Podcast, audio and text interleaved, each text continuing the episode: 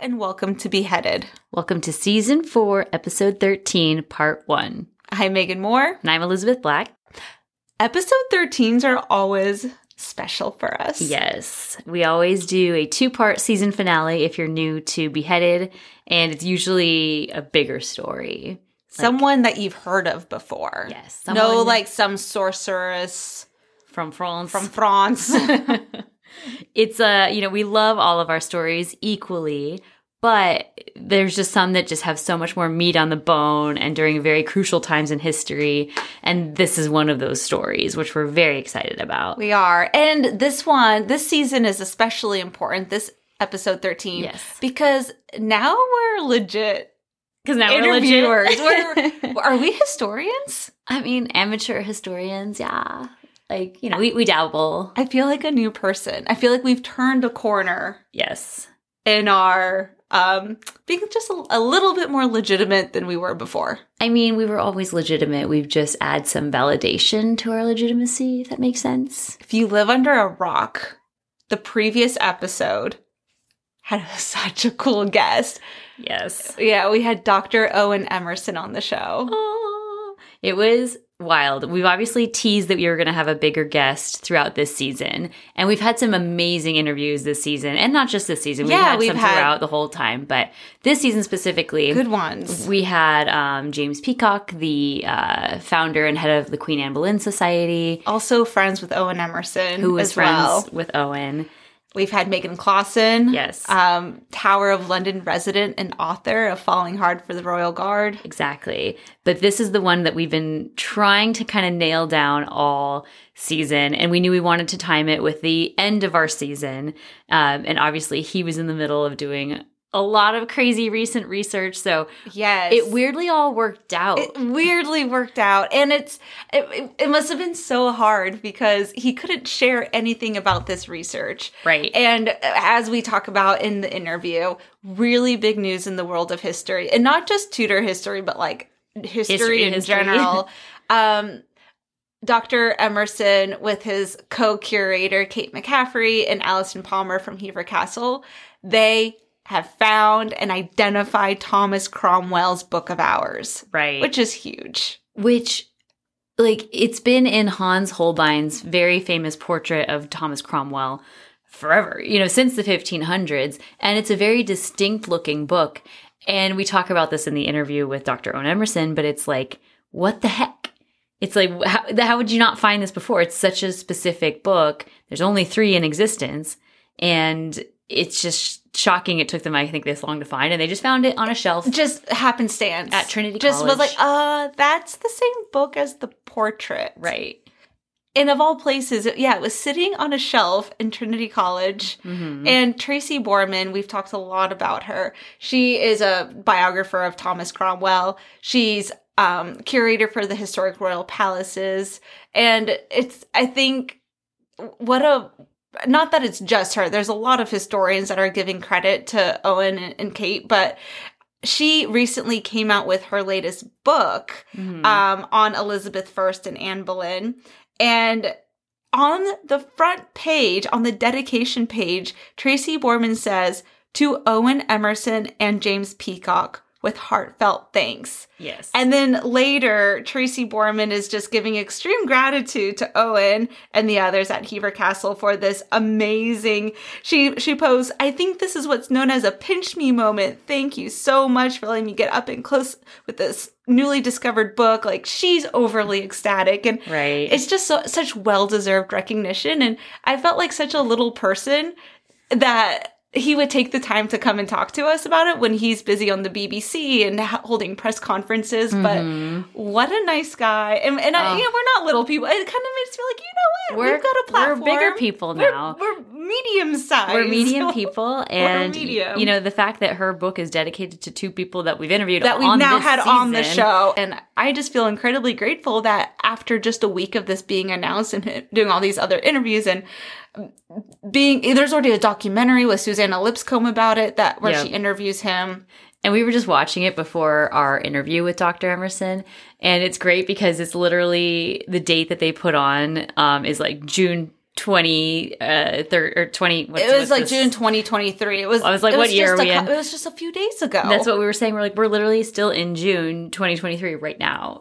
So it's yeah, funny. it's very fresh. So Mhm. I'm so grateful that we. I felt like we were. You know, like we. I felt like a reporter who got like the scoop in the story and we Yeah. got it out there. It's a big deal. It is a big deal. And we obviously preface with all of our guests, you know, we're like, hey, like we don't know how many shows you've listened to of ours, but we're goofy. We're just like two people. We're not professional historians. We just have a passion for I am now. I'm sorry. we are I'm on a new level now. I'm actually putting it on my LinkedIn. So. Good, good. Yeah, a little link to beheaded on your professional LinkedIn. Oh, Um. But it is just one of those things where, again, like we always disclaimer, like, hey, we pronounce things wrong. Like we're goofy. We're just like here to Unintentionally, I have to say, we don't mean to pronounce things wrong. Yeah, but you know, we're we're just here doing what we love, and it's starting to really, I think, take a bit of flight, and it's Mhm. fun. It's fun to see it grow.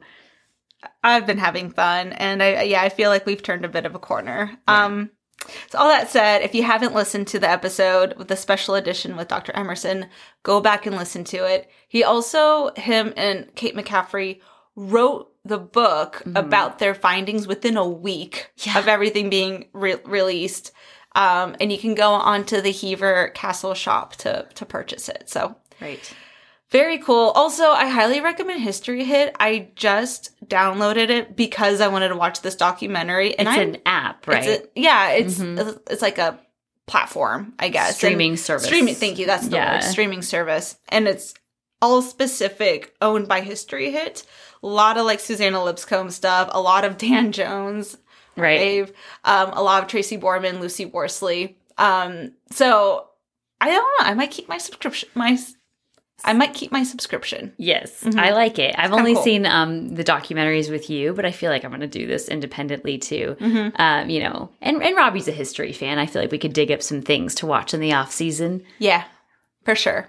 Cool. Exciting. Um, so all this came announced with Thomas Cromwell's Book of Hours. Mm-hmm. Complete coincidence. Again, talk about just happenstance. I, I just felt like everything fell into place. Yes. There were some rocky weeks in our season when I was like, oh, I'm so sorry we're late again. But everything is falling. into place because it makes sense now like the timing of everything because for our final episode we were planning and we've been- been planning this for like two seasons We've been planning. Yeah. Since like October, we knew this is what we were going to do. right so our executionee of today is thomas cromwell How appropriate. And- we again we had no idea of this research until a week ago uh, so it's just yeah one of those things that's like we can't believe again with the timing of it all and so we're very excited this is part one of two um, we always do again longer episodes Mhm. uh, for this uh, specific these specific stories so yeah Thomas Annie- Cromwell. is he our first dude That is actually funny. like Season one was Yeah. Mary Queen of Scots. Season two was Anne Boleyn. and season three was uh, jane grey Jane Grey. This is our first. guy Dude. who made it to a season finale. So congratulations. Congratulations, Thomas Cromwell. It has been June 2023. Who would have known you'd have such a comeback? It's true. Who would have known we would have finally put men on the equal playing field of women? Such a comeback day in his yeah.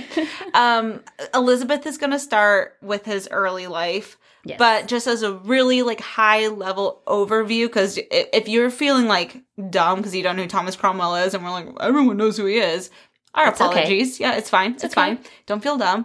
Just as like a very high level overview, Mhm. um, he was part of the Privy Council of King Henry VIII and participated in a lot of King Henry VIII's legal decisions, um, and unfortunately had a downfall. So very high level, and then Yes. Elizabeth kick it off with his early life. Absolutely. Um, and before we start with that, too, just wanted to say again, like everyone who is kind of around King Henry VIII, we've seen this story time and time again where it's always a blazing rise to glory and then an awful downfall that usually ends at the block. Just like Splash Mountain, Exactly. go up and then Yeah. you go down. So this part, we're just going to be going through the little bayou scene, the little swamp scene with all the critters singing. That's what this episode is. Next episode is when we get to the laughing place. Is that an outdated reference now The- because they're doing I away with? Uh, yeah, I actually Mountain? don't think we can. Well, we can because it's history. We can. but we don't endorse it. But if this podcast lives like 10 years down the road, it'll be vintage sounding. We'll have little one of those little disclaimers at the beginning that's like, this references outdated information, just so you know. We ha- Tiana's Bayou hasn't been built yet, so I am very excited for that. Let's be clear. New chapter of our lives. should we just like make this into a Disney podcast? Um, It's like a little like we could put a little bit of Disney sparkle on it. just kidding. Okay, all right, no more interruptions. Okay, real for real this time. We're starting. Serious, We're starting. now. serious pants with our humble pie. Where did you get this pants I reference? don't know. I just I'm delirious. Which is I, ironic because we're both not wearing pants right now. These are pants. Well, yeah, but we went for a workout, so we're not in like real clothes. Mm. Anyway, okay, here we go. okay, but actually, But for real no. this time. We ate Subway for lunch. Oh my god. Okay, I'm done. I'm sorry. Okay. okay, so Thomas Cromwell was born in 1485 in Putney, Surrey, near the Thames. We've come very far because we can now pronounce these things correctly. Season one, you were like the Thames River. I was like, I think it's the Thames. I've never been to England, Megan. At that point, neither had I. I Yes. was just well rounded. That's fine. Um, but he was the son of uh, a guy named Walter Cromwell, who was actually a cloth merchant and who was the owner of an inn slash brewery. So kind of dabbled with a few different trades. There are some rumors that he was a blacksmith too, but that's kind of been debunked recently. They're not really sure if he was a blacksmith or if his last name was just associated with the word smith. So, but it is clear that he kind of had a few different trades to make money. And uh, Thomas's mother was a woman named Catherine Meverell. Um, but there's not a lot of information on her. Most of his early life kind of centers around his relationship with his father. So Thomas's father was kind of known to be a bit violent, perhaps a bit of a drunk, perhaps a shady businessman. Um, and again, Allegedly, all of this. allegedly we're not entirely sure because a lot of historians are coming out re-looking at his early life and saying well i think we're just misinterpreting some court records at this time because it was fairly common for people who were merchants or in his trade to have like certain allegations against them so it might have just been more of a like i guess occupational um not Hazard? not hazard but you know it's like like something that comes with your occupation that Oh. just like you have to just deal with it if you're going to be an like owner of an around being a brewer. yeah, a person who does um who runs a But brewery. But supposedly he was violent with his kids too. Apparently, but Allegedly. again, allegedly, Allegedly. we're not entirely sure. Um, but he did have quite a few uh, people come at him for his quality of ale Oh, that he was brewing. People were upset, saying that his ale was either watered down or substandard. So that part was very clear, whether it was intentionally or in, not intentionally. It's kind know, of funny. I would be mad too. He had a total of 48 court fines just for, that, just for having watered down beer. right? no wonder they were broke. yeah, so that's that's Walter in a nutshell. Um, but uh, Cromwell also kind of claimed that when he was young, he was a bit of a ruffian. So again, a little bit of a tougher upbringing. You know, they they weren't necessarily like poverty stricken, but they were just like, you know, they weren't a noble family. They were just trying to kind of get by and try different trades to see what worked for them. So I think Cromwell learned a lot about maybe just being resourceful and perhaps like making decisions that are good for him in these young years and not necessarily about like morals or duty or anything like that. I think it was more so just like, you know, do what you can and what you have to do to get by. I want to know what they mean by a ruffian. Like he started fights. Uh, I feel like, yeah. steal maybe. I don't know. I was gonna say, Drunk? I feel like when you say ruffian, especially when you're younger, it implies like you like to get into Yeah, trouble. hoodlum. Yeah, like you stay out late, like you know, maybe you get into fights at the bars or you, you drink underage. graffiti under the Tower Bridge. Sure. Yeah, they'll- they take all their spray cans in the in the 1400s under sure, the bridges. Sure. He did try to get his act straight, though. Mhm. Uh, in 1503, he marched out with the French army as a mercenary. right. Recently learned this word, which I don't know I'm if I should be by. embarrassed I like that you're not. embarrassed. I don't know how to pronounce the Thames River, but you don't know what a mercenary is. For those who were in my boat just a few weeks ago, uh, that is someone who gets. It's like a paid soldier. Yes. Yeah. You like you don't believe in your cause or your country. Like you're you don't just, really want to be there. Yeah. you're just getting hired. paid. You're a soldier You're for hire. Contract. Yeah. No, I- contract work. I like when Megan asked me that we were like prepping for um, an episode, and she's like, "What? What's a mercenary?" And I was like, "Oh, okay." But that's okay because that's what we're, We're all here to learn. all here to learn. There's all certain things that You maybe know we've what? heard and don't know what they we mean. We know the British spelling of jail is G A O L. It's not a gowl. We've come a long way. Come a long way. Um, so he's marching with the French army, goes all the way to Italy Mm-hmm. to go fight in the Battle of Garliano. Perfect. It's Italian. Mm-hmm. The French um, were their allies, obviously, and we- we're going to go and fight the Italians. Mm-hmm. He actually kind of stays over there in Italy, though. Um, and sorry, really quick to kind of describe his level. He was he was a bottom level. He wasn't really quite. He wasn't even a soldier with a gun. He was just the guy with like a pike, like a a pike, a spike, Yeah, sure. a pole, a pole pike. um, yeah, with a a pike and a helmet, and again, like not really. His heart wasn't in it, but. Yeah, I mean, obviously he survived, so that's great. What and kind of mercenary doesn't have a weapon? he had a pike. a pike, I guess. Okay. But wasn't elevated to the status of gunman. But in like a baseball bat, he went in with. Stupid question. Did they have guns in this era? That might be a stupid question, but I'm. I don't know the answer to that on- Well, hold on. Let's think. This is 1503. We know that they had guns Did they like the pirates. The pirates of the Caribbean had pistols. That's your reference. no, they had gun. No, okay. Let's be educated here. Do you want to just Google Sir it? Walter So- Raleigh had. Didn't they get gunpowder? Wasn't that one of? And that was in the 1600s. Okay, that's a, Okay, that's a point. That's a I'm sure someone is out there rolling their eyes right now, like this is why, why do I fucking listen to these girls? Everything else is out the window, right? Hey, we talked to Dr. Owen Emerson. Give us damn break. I like that that we literally started this episode. We started this episode by saying Oh my we've come a long way. We know everything now. 1364 Was when the gun was invented. When was the actual first? Okay, around AD 1000. Okay, um, they're saying 1364 Is when like a the pistol. Chinese first invented the gunpowder. Interesting. I'm gonna say they had. Did they have guns They. in 1500 England? They did have gunpowder. Oh, duh, the gunpowder plot. No, I know. I know. Okay, but, that But- was 1600s. That Right. was early 1600s. But I'm saying like the invention of a pistol because they obviously used Yeah. gunpowder for other things. firearms appeared during the 14th century. Okay. The English started using guns. They had cannons in 1473. So that's what I was gonna say. Yeah. Like cannons was the kind of initial use. And then they had to get them smaller. Like how technology gets smaller and smaller all the time. It's like, it's like a cannon, but it's a gun. the Spanish had rifles. And the Italian, shut up. The Italian wars started in 1494. You know what?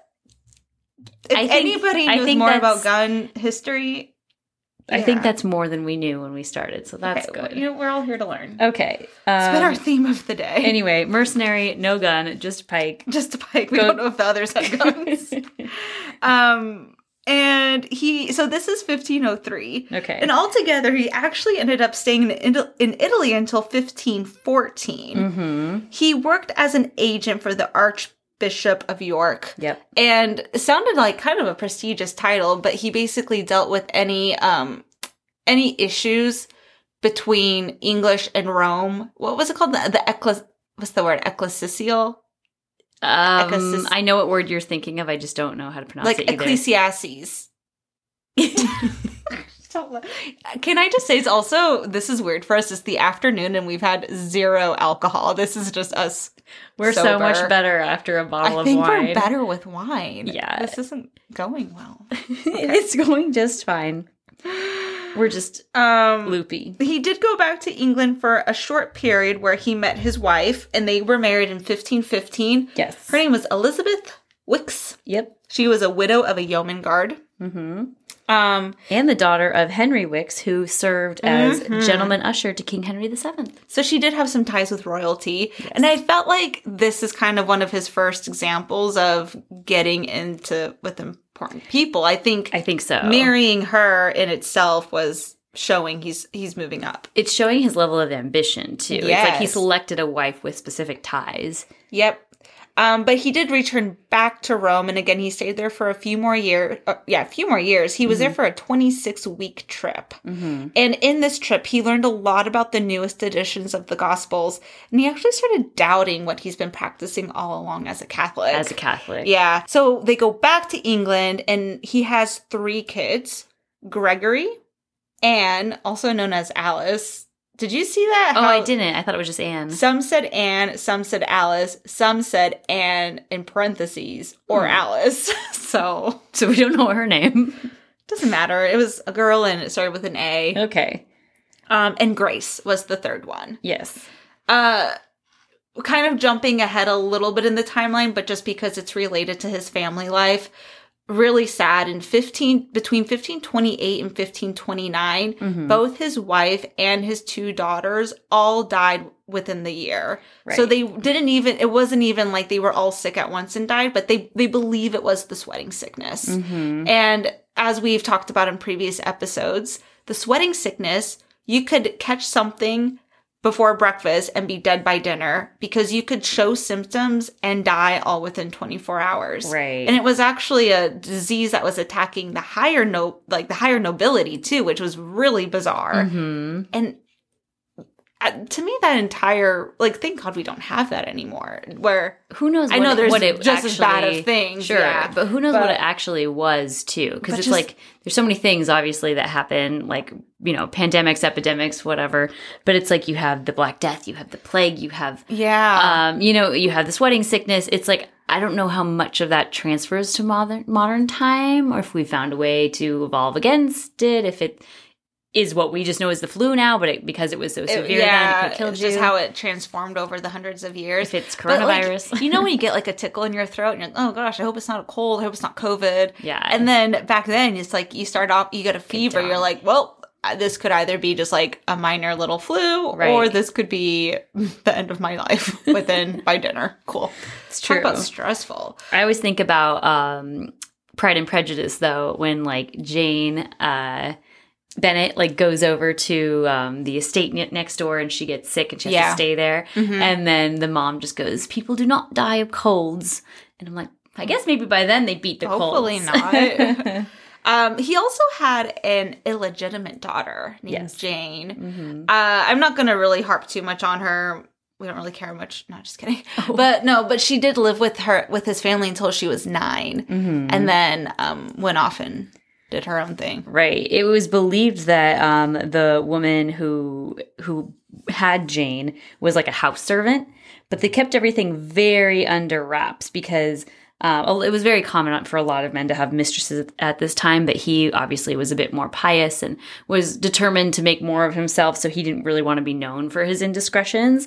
So they, even though this daughter was just kind of around, this like bastard daughter, they tried to keep as much like under wraps as they could about her and her mother and all of that. Hmm. Yeah. Interesting. Yeah, so that's kind of his family life, and he's back in London. Right. Um, so he um, eventually obtains a seat in the House of Commons, which is very exciting because he's finally getting what he wants. He's like moving up in the world. And he becomes an advisor to Thomas Grey. Um, and he also maintained like a private legal practice on the side, which I was curious. Like all of a sudden, he's a lawyer. Yeah, he kind of went through a lot of different Like- careers. Yeah, there was never anything in our research that said like, and now he like studied law. It's all of a sudden he's just a lawyer and he's in like public service. Well, he got into out of being kind of nowhere. Yeah, he he worked as a mercantile for a little bit and was in the cloth trade, like his dad. like his dad. Right. and he was kind of making a name for himself in that industry but then i think discovered he was actually pretty smart and could do more and then Mm-hmm. he got into being a lawyer and legal work Right. that, that easy I guess you could just choose Just- that path and go. you know i might be a doctor tomorrow Could be. could be I mean, you were a historian today, so i am currently still a historian who knows what mercenaries are and now i know about guns And now we know all about the gun. um, brilliant. Well, uh, in 1524, he then became uh, a member of the household of Lord Chancellor Cardinal Wolsey, who we know. So this is when the story starts to get a bit more juicy, and he gets further and further into the inner circle. Um, so Wolsey had this goal of essentially like getting rid of some of the monasteries and they were doing this apparently to like fund Wolsey's other ventures, which is strange because like Wolsey was Catholic, so it's like interesting that they decided to prey on like Catholic monasteries. Well, the guy, I mean, how religious and pious was he really? Mm-hmm. Wolsey had nothing but like money signs in his eyes, I feel like. Mm-hmm. And it was all to benefit um yeah his two colleges so it was going towards education i suppose but also in a way for him to profit Mm-hmm. um they were raising funds by shutting down these monasteries for the king's school and cardinal college Mm, interesting. So yeah, a little hard to justify, but apparently they were able to do that back then. Um, but by 1529, Wolsey then appoints Cromwell uh, to his council as a senior advisor. So he kind of goes from being like an assistant to now he's like an esteemed advisor for Wolsey. So again, he at this point, how old is he? He's probably like that was 1529 so Yeah. his wife so just died and his kids died Mhm. um So he's like early 40s, I want to say. But they both got along fairly well, and I think a big reason for that was because their backgrounds were were quite similar. Um, Wolsey was the son of a butcher, so again, similar to uh, to Cromwell, just like not really born into nobility or with a ton of expectations of like what they're going to do in their futures. And here they are, like very powerful men in the Tudor court, you know, very close to the king and quickly getting into the king's inner circle. Yeah, I was that that I guess that was for a long time not normal for someone to raise to rise through the ranks coming from working class. Mm-hmm. And this was kind of the start of that. And I, I think the rest of the people in the court weren't used to that. They didn't really appreciate that or respect somebody like Wolsey or or Cromwell. Mm-hmm. All of a sudden you're like, dude, you're the son of a butcher and now all of a sudden Yeah. you're telling me what to do and you're making these big decisions and you're shutting down monasteries and Right. which by the way, they shut down at that time yeah. 30,000 monasteries. Like we're not just talking about a couple here, a couple there. Right. It was pretty Mass. widespread. Um, but of course, and again, we're like, there's a lot that goes into this, but we're escalating the timeline a bit because there's a lot more information to cover. But by October 1529, uh, Wolsey starts to kind of fall from his power. Mm-hmm. Um, he starts to kind of develop some friction with the king. Um, I know. And now Cromwell, because he's so close with Wolsey, is starting to have enemies as, as well. But he was really determined not to like fall with his master. Uh, he he successfully overcame Wolsey's shadow, and ironically, it wasn't because because he really distanced himself from Wolsey. It wasn't like he was like, "Oh, I don't know what that guy's doing, and I don't believe anything he believes." Sorry for that monastery thing. He actually he gained trust back from people because he still kind of remained loyal to Wolsey a bit, saying like, "Well, you know, I'm still loyal to him. He's my friend. He's my advisor." but I understand like where he went wrong. So people kind of respected that Mhm. he didn't just abandon his friend in the time where his friend started to slip. He was like, well, I, I you know, I still kind of uh, you know, like like value him as a person, and you know, we still had a great time together, type of thing. And Which people, is nice. yeah, and people really like respected that. I think, and the king respected that too. Mhm. And like actually, like look at that loyalty. Wow. Yeah, and and Wolsey was losing faith, um, or was losing the king's faith because he couldn't figure out the annulment between him and Catherine, of- between King Henry VIII and Catherine of Aragon, exactly. amongst other things. Right. But I think King Henry VIII was getting incredibly frustrated by the lack of progress with the king's great matter hmm um again like just to recap very high, High overview level, yeah, yeah. high level king henry viii has been married to catherine of aragon almost 20 years. Hmm and now that he has eyes for anne boleyn he's determined to make her his second wife. And he's counting on his legal counsel and wolsey and his privy council to figure out how are you going to do this? Right. and they were trying to take different angles and eventually landed on well the the marriage was always illegitimate because Catherine supposedly um, consummated her marriage with King Henry VIII's brother Arthur, who died shortly after they were married, and then Catherine went on to marry Henry. But Catherine always stood firm, saying, "No, I never consummated it. We weren't married that long. We were so young, and he was sick." right. Um, so it, it's still like the age old question. We don't we don't know. Right. Um, exactly.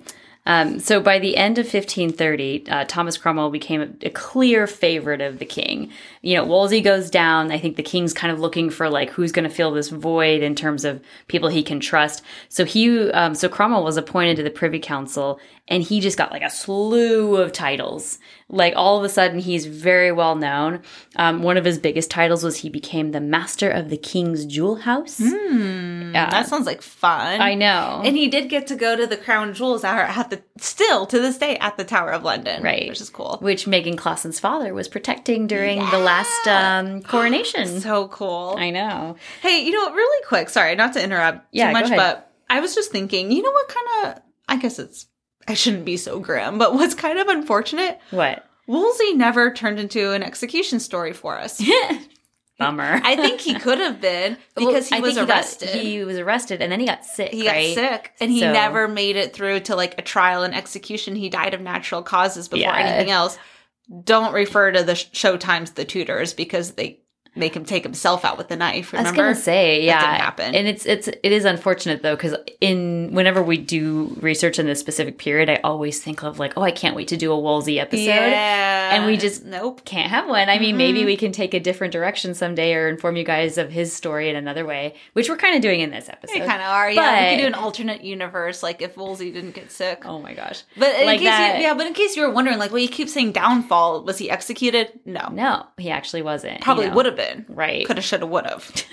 Megan's really disappointed he wasn't taken to the block. Eh, That's okay. Tudors did it, you know, did a I guess dramatic, got a few others here. dramatic reenactment. Speaking of executions, let's talk about Anne Boleyn. Oh, perfect.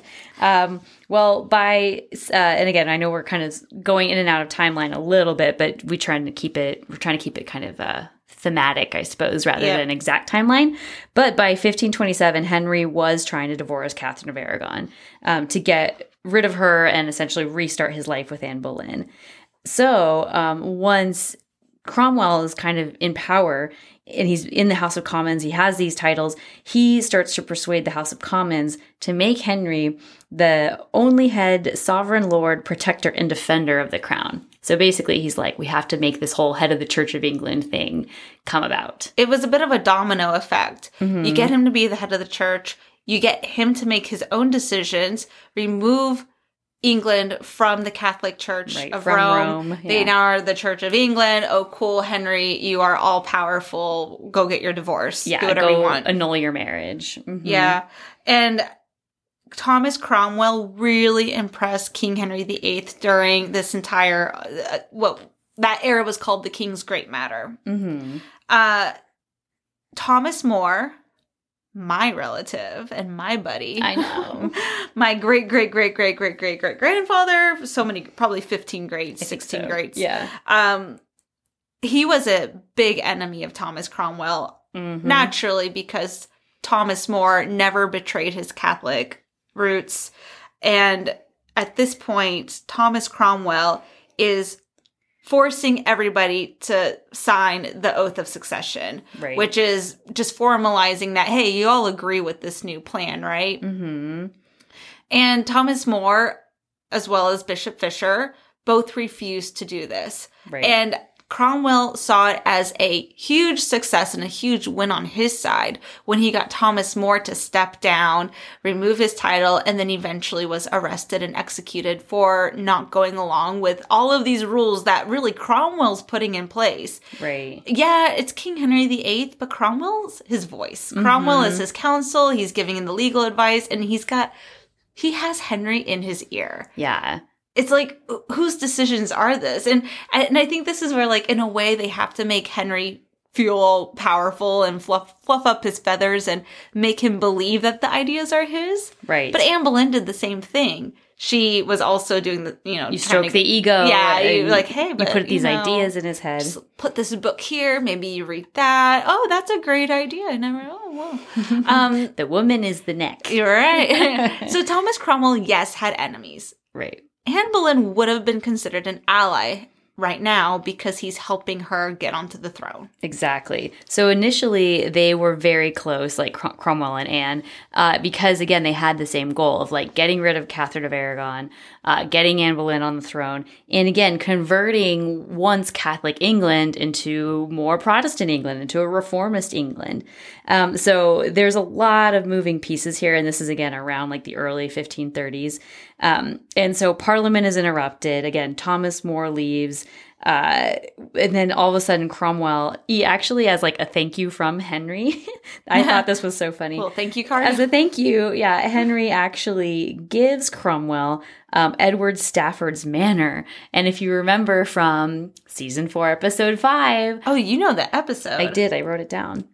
Oh, yeah. Um, we did a whole episode just on Edward Stafford and his execution. the third bo- book, the third Duke of Buckingham. Buckingham. Exactly. So it, like it's so strange to me when they do things like that. They're like, "Oh, I just executed this guy who was my friend. Do you want his house?" and it's always like, I guess. Don't you feel a little bit They like confiscated cursed? Like you feel a little bit like you're inheriting Walking this- in dead man's shoes. You literally, something. yeah. Well, the same with Wolsey. Mhm. Not necessarily. He wasn't executed, but yeah, yeah. not because he was executed.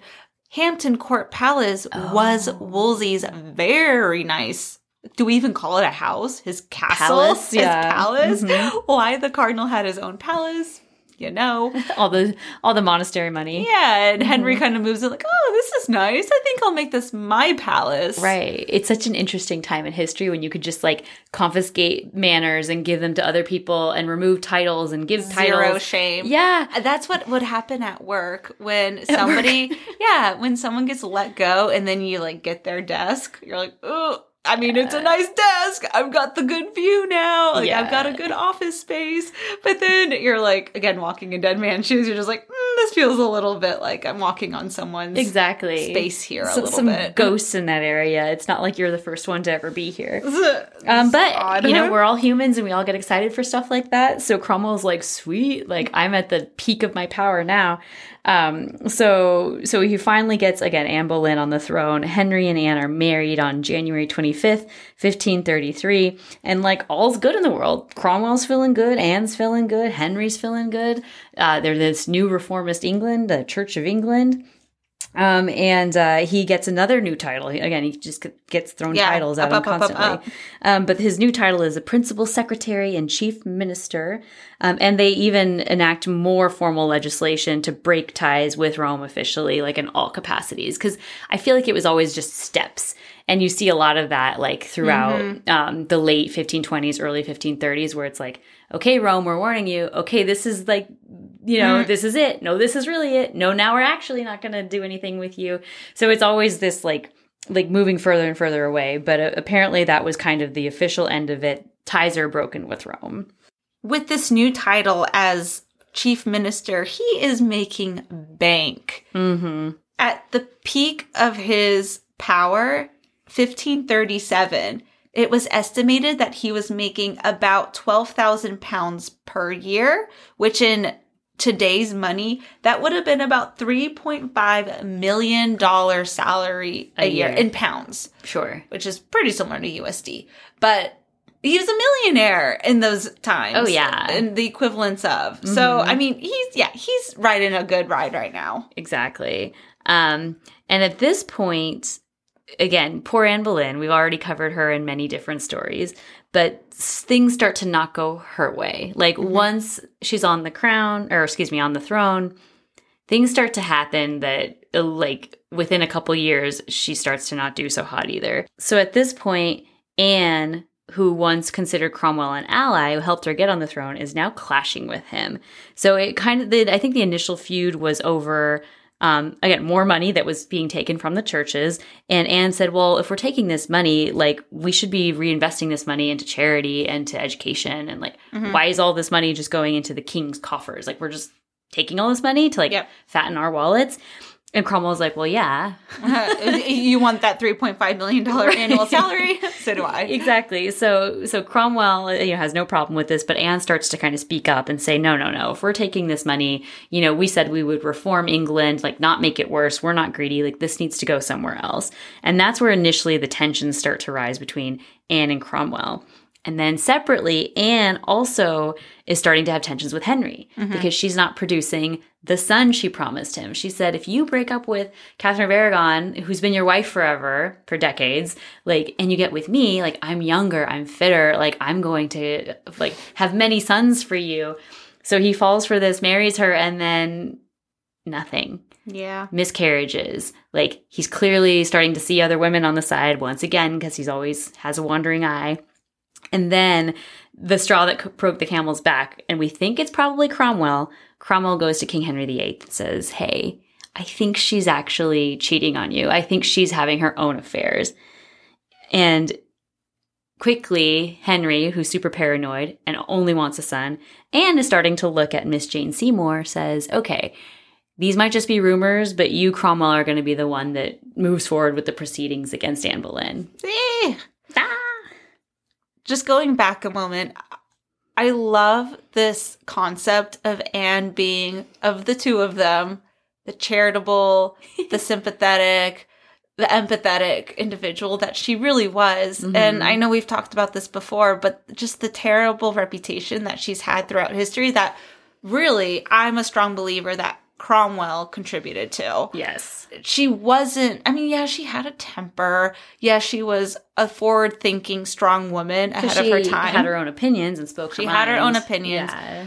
but it's so overlooked that yes anne was really a huge advocate for charities mm-hmm. and for especially for protestant causes but education she had scholarships she wanted to see people also rise up and make something of themselves and i just again like I, I see anne as that person who's trying to do good in the world Right. despite the reputation that she has of being, you know, the, the evil, the mistress. yeah, the the evil concubine of the throne. Mm-hmm. And then there's Cromwell, who's just I Scrooge McDuck, money signs in his eyes, and and it is interesting too because I think I I also I also have to check myself. Is that just the the version of history that they're feeding us that Cromwell's this evil person because he had so many enemies? hmm Um, for anyone who's read Hilary Mantel's trilogy, Wolf Hall, which was also turned into the show, Hilary Mantel has the amazing trilogy all through the perspective of Thomas Cromwell. Mm-hmm. I have to say, Bring Up the Bodies, the second one, which is kind of Bring Up the Bodies is this era that we're talking about right now of Anne Boleyn's rise and downfall. The best, in my opinion, like the best written execution description, like execution scene of Anne Boleyn. but but where I'm getting at with all of this is Hilary Mantel painted him in a very different picture. She made him soft and caring and understanding and hmm. I mean he's the protagonist in it and Anne in that in her version is the evil one that, that everybody claims that you know she was. So Right. I don't know. I have to check myself because was that a possibility? Yeah, Sure, we yeah. weren't there, but I, I don't know. I just envision him as the as the antagonist in this whole story. Right. And I think we talked about this in the Anne Boleyn episode too, but it's like, you know, well, this is history. This isn't, you know, a movie. So it's like one of those things where characters are a bit undefined in real life. Mm-hmm. Like all of us have, you know, shades of light and dark and like good thoughts and good intentions and bad thoughts and bad intentions. So it's like, you know, everyone in these stories and these times are they're so much more complex than just like, oh, are they innately good or innately bad? Like, do they just want power and money, or are they actually like, you know, charitable and and looking to do something good in the world? Like, Yeah. maybe it's a bit of both. Maybe it's different at different times depending on how comfortable they feel in their personal situation. Yeah. Are you a good witch or a bad witch? Well, maybe or a little bit more than, uh, than one or the other. Right. Um, and as we all know, Anne Boleyn met her downfall with her execution on May 19th, 1536. Yeah. I don't think anyone can really deny Cromwell orchestrated so much of that. Yeah. And I, the, the fact that he went from being allies with Anne Boleyn to not, to taking her out, hmm he's out for himself. He's going to do whatever King Henry VIII wants or whatever's going to make him look good. Absolutely. Yeah, and it, it's funny because even just talking to Dr. Owen Emerson about it, our buddy, um, you know, we we brought that up of like you know, no one I think intended for Anne to die right away. I think it was more like we just need to get them divorced, like get her out of Get the scene, of here. you know. And who knows who would like when push came to shove and when it was officially like, oh no, she's going to be executed. But again, I think Crom- Cromwell is largely responsible for all of this going down as it did, and uh, you know, I love it when Dr. Emerson's like, that was kind of like the oh shit moment. Exactly. Like, oh, we didn't mean for it to go this far. Right. Can we just put her in like a convent somewhere? I know you just sent Catherine of Aragon off to a convent to like die alone. It's like, but poor Anne. It's like, oh man, did that really have to come to all that? Um, so it, it definitely sent a shockwave throughout um, throughout all of England, and nobody was safe at that point. Um, not that anyone was before. There was plenty of executions of people of nobility before this. First Queen of England, though, Mm-hmm. for it to touch her. That's true. Um, and then immediately after, who replaces Anne's father, Thomas Boleyn, as Lord Privy Seal? Thomas Cromwell, July 1536. Not even three major, yeah, three months Yeah. later Mhm. from Anne's death to now, he's a baron. Yep. Yeah, The he's the Baron British- Cromwell of Wimbledon. The most British title, Baron Cromwell of Wimbledon. The most Yeah. British title I've ever heard of. Exactly. I love it. So this is his official peak because he's he's given Henry everything Henry wants. You know, Henry wanted his divorce with um uh with Catherine. Catherine. He got that. Then he wanted, you know, Anne Boleyn to be out of the picture. He got that. Like he wants to be head of the Church of England. Like he got that. Like it's basically um I'm trying to think of the word for it. Uh, I feel like Cromwell was like the fixer. Yeah. You know what I mean? Like if you've seen it, like a show like uh, what is it, Scandal or whatever, they have like people that are professional fixers. Like you come to them with your problems if I- you're make this happen. yeah, like a powerful we politician. You don't care how you do it, just do just it. like I don't want- care how messy it gets. I don't care what you have to do, but like make this happen. I just picture Henry as this giant fat toddler going around making a mess everywhere he goes, and then Cromwell's like just like picking up after him and Yeah. trying to make things right. Right. He's just Uh, like, I want that woman. I want that thing. You, you can have this manor Yeah. if you do it. And uh, Cromwell was just his very loyal servant, just so eager to please and get his money. Whatever you need, master. Yeah. He's like the snake from Robin Hood. I love that. Sir Hiss. Sir That's Hiss. his name. I didn't know that. I didn't know his name was Sir Hiss. Sir Hiss is a cute name Uh, that is a cute name.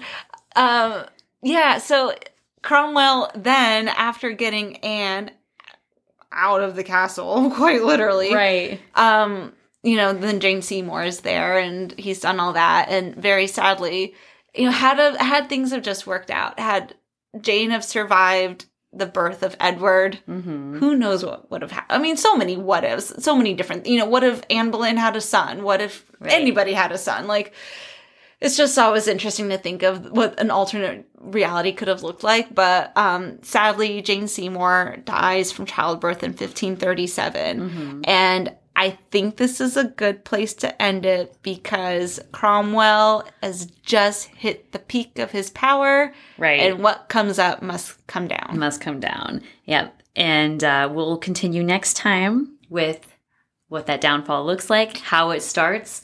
Again, he's done everything for Henry that he possibly could. So it's like, what does he try to do next for Henry that ultimately fails? Ugh. It's a nice cliffhanger. Oh, I'm excited To leave you for next time. Oh, dang. And next time we'll have, you know, half a bottle of wine first and Maybe like, we'll do an go. evening recording. oh, Elizabeth, any final words? Not until next time.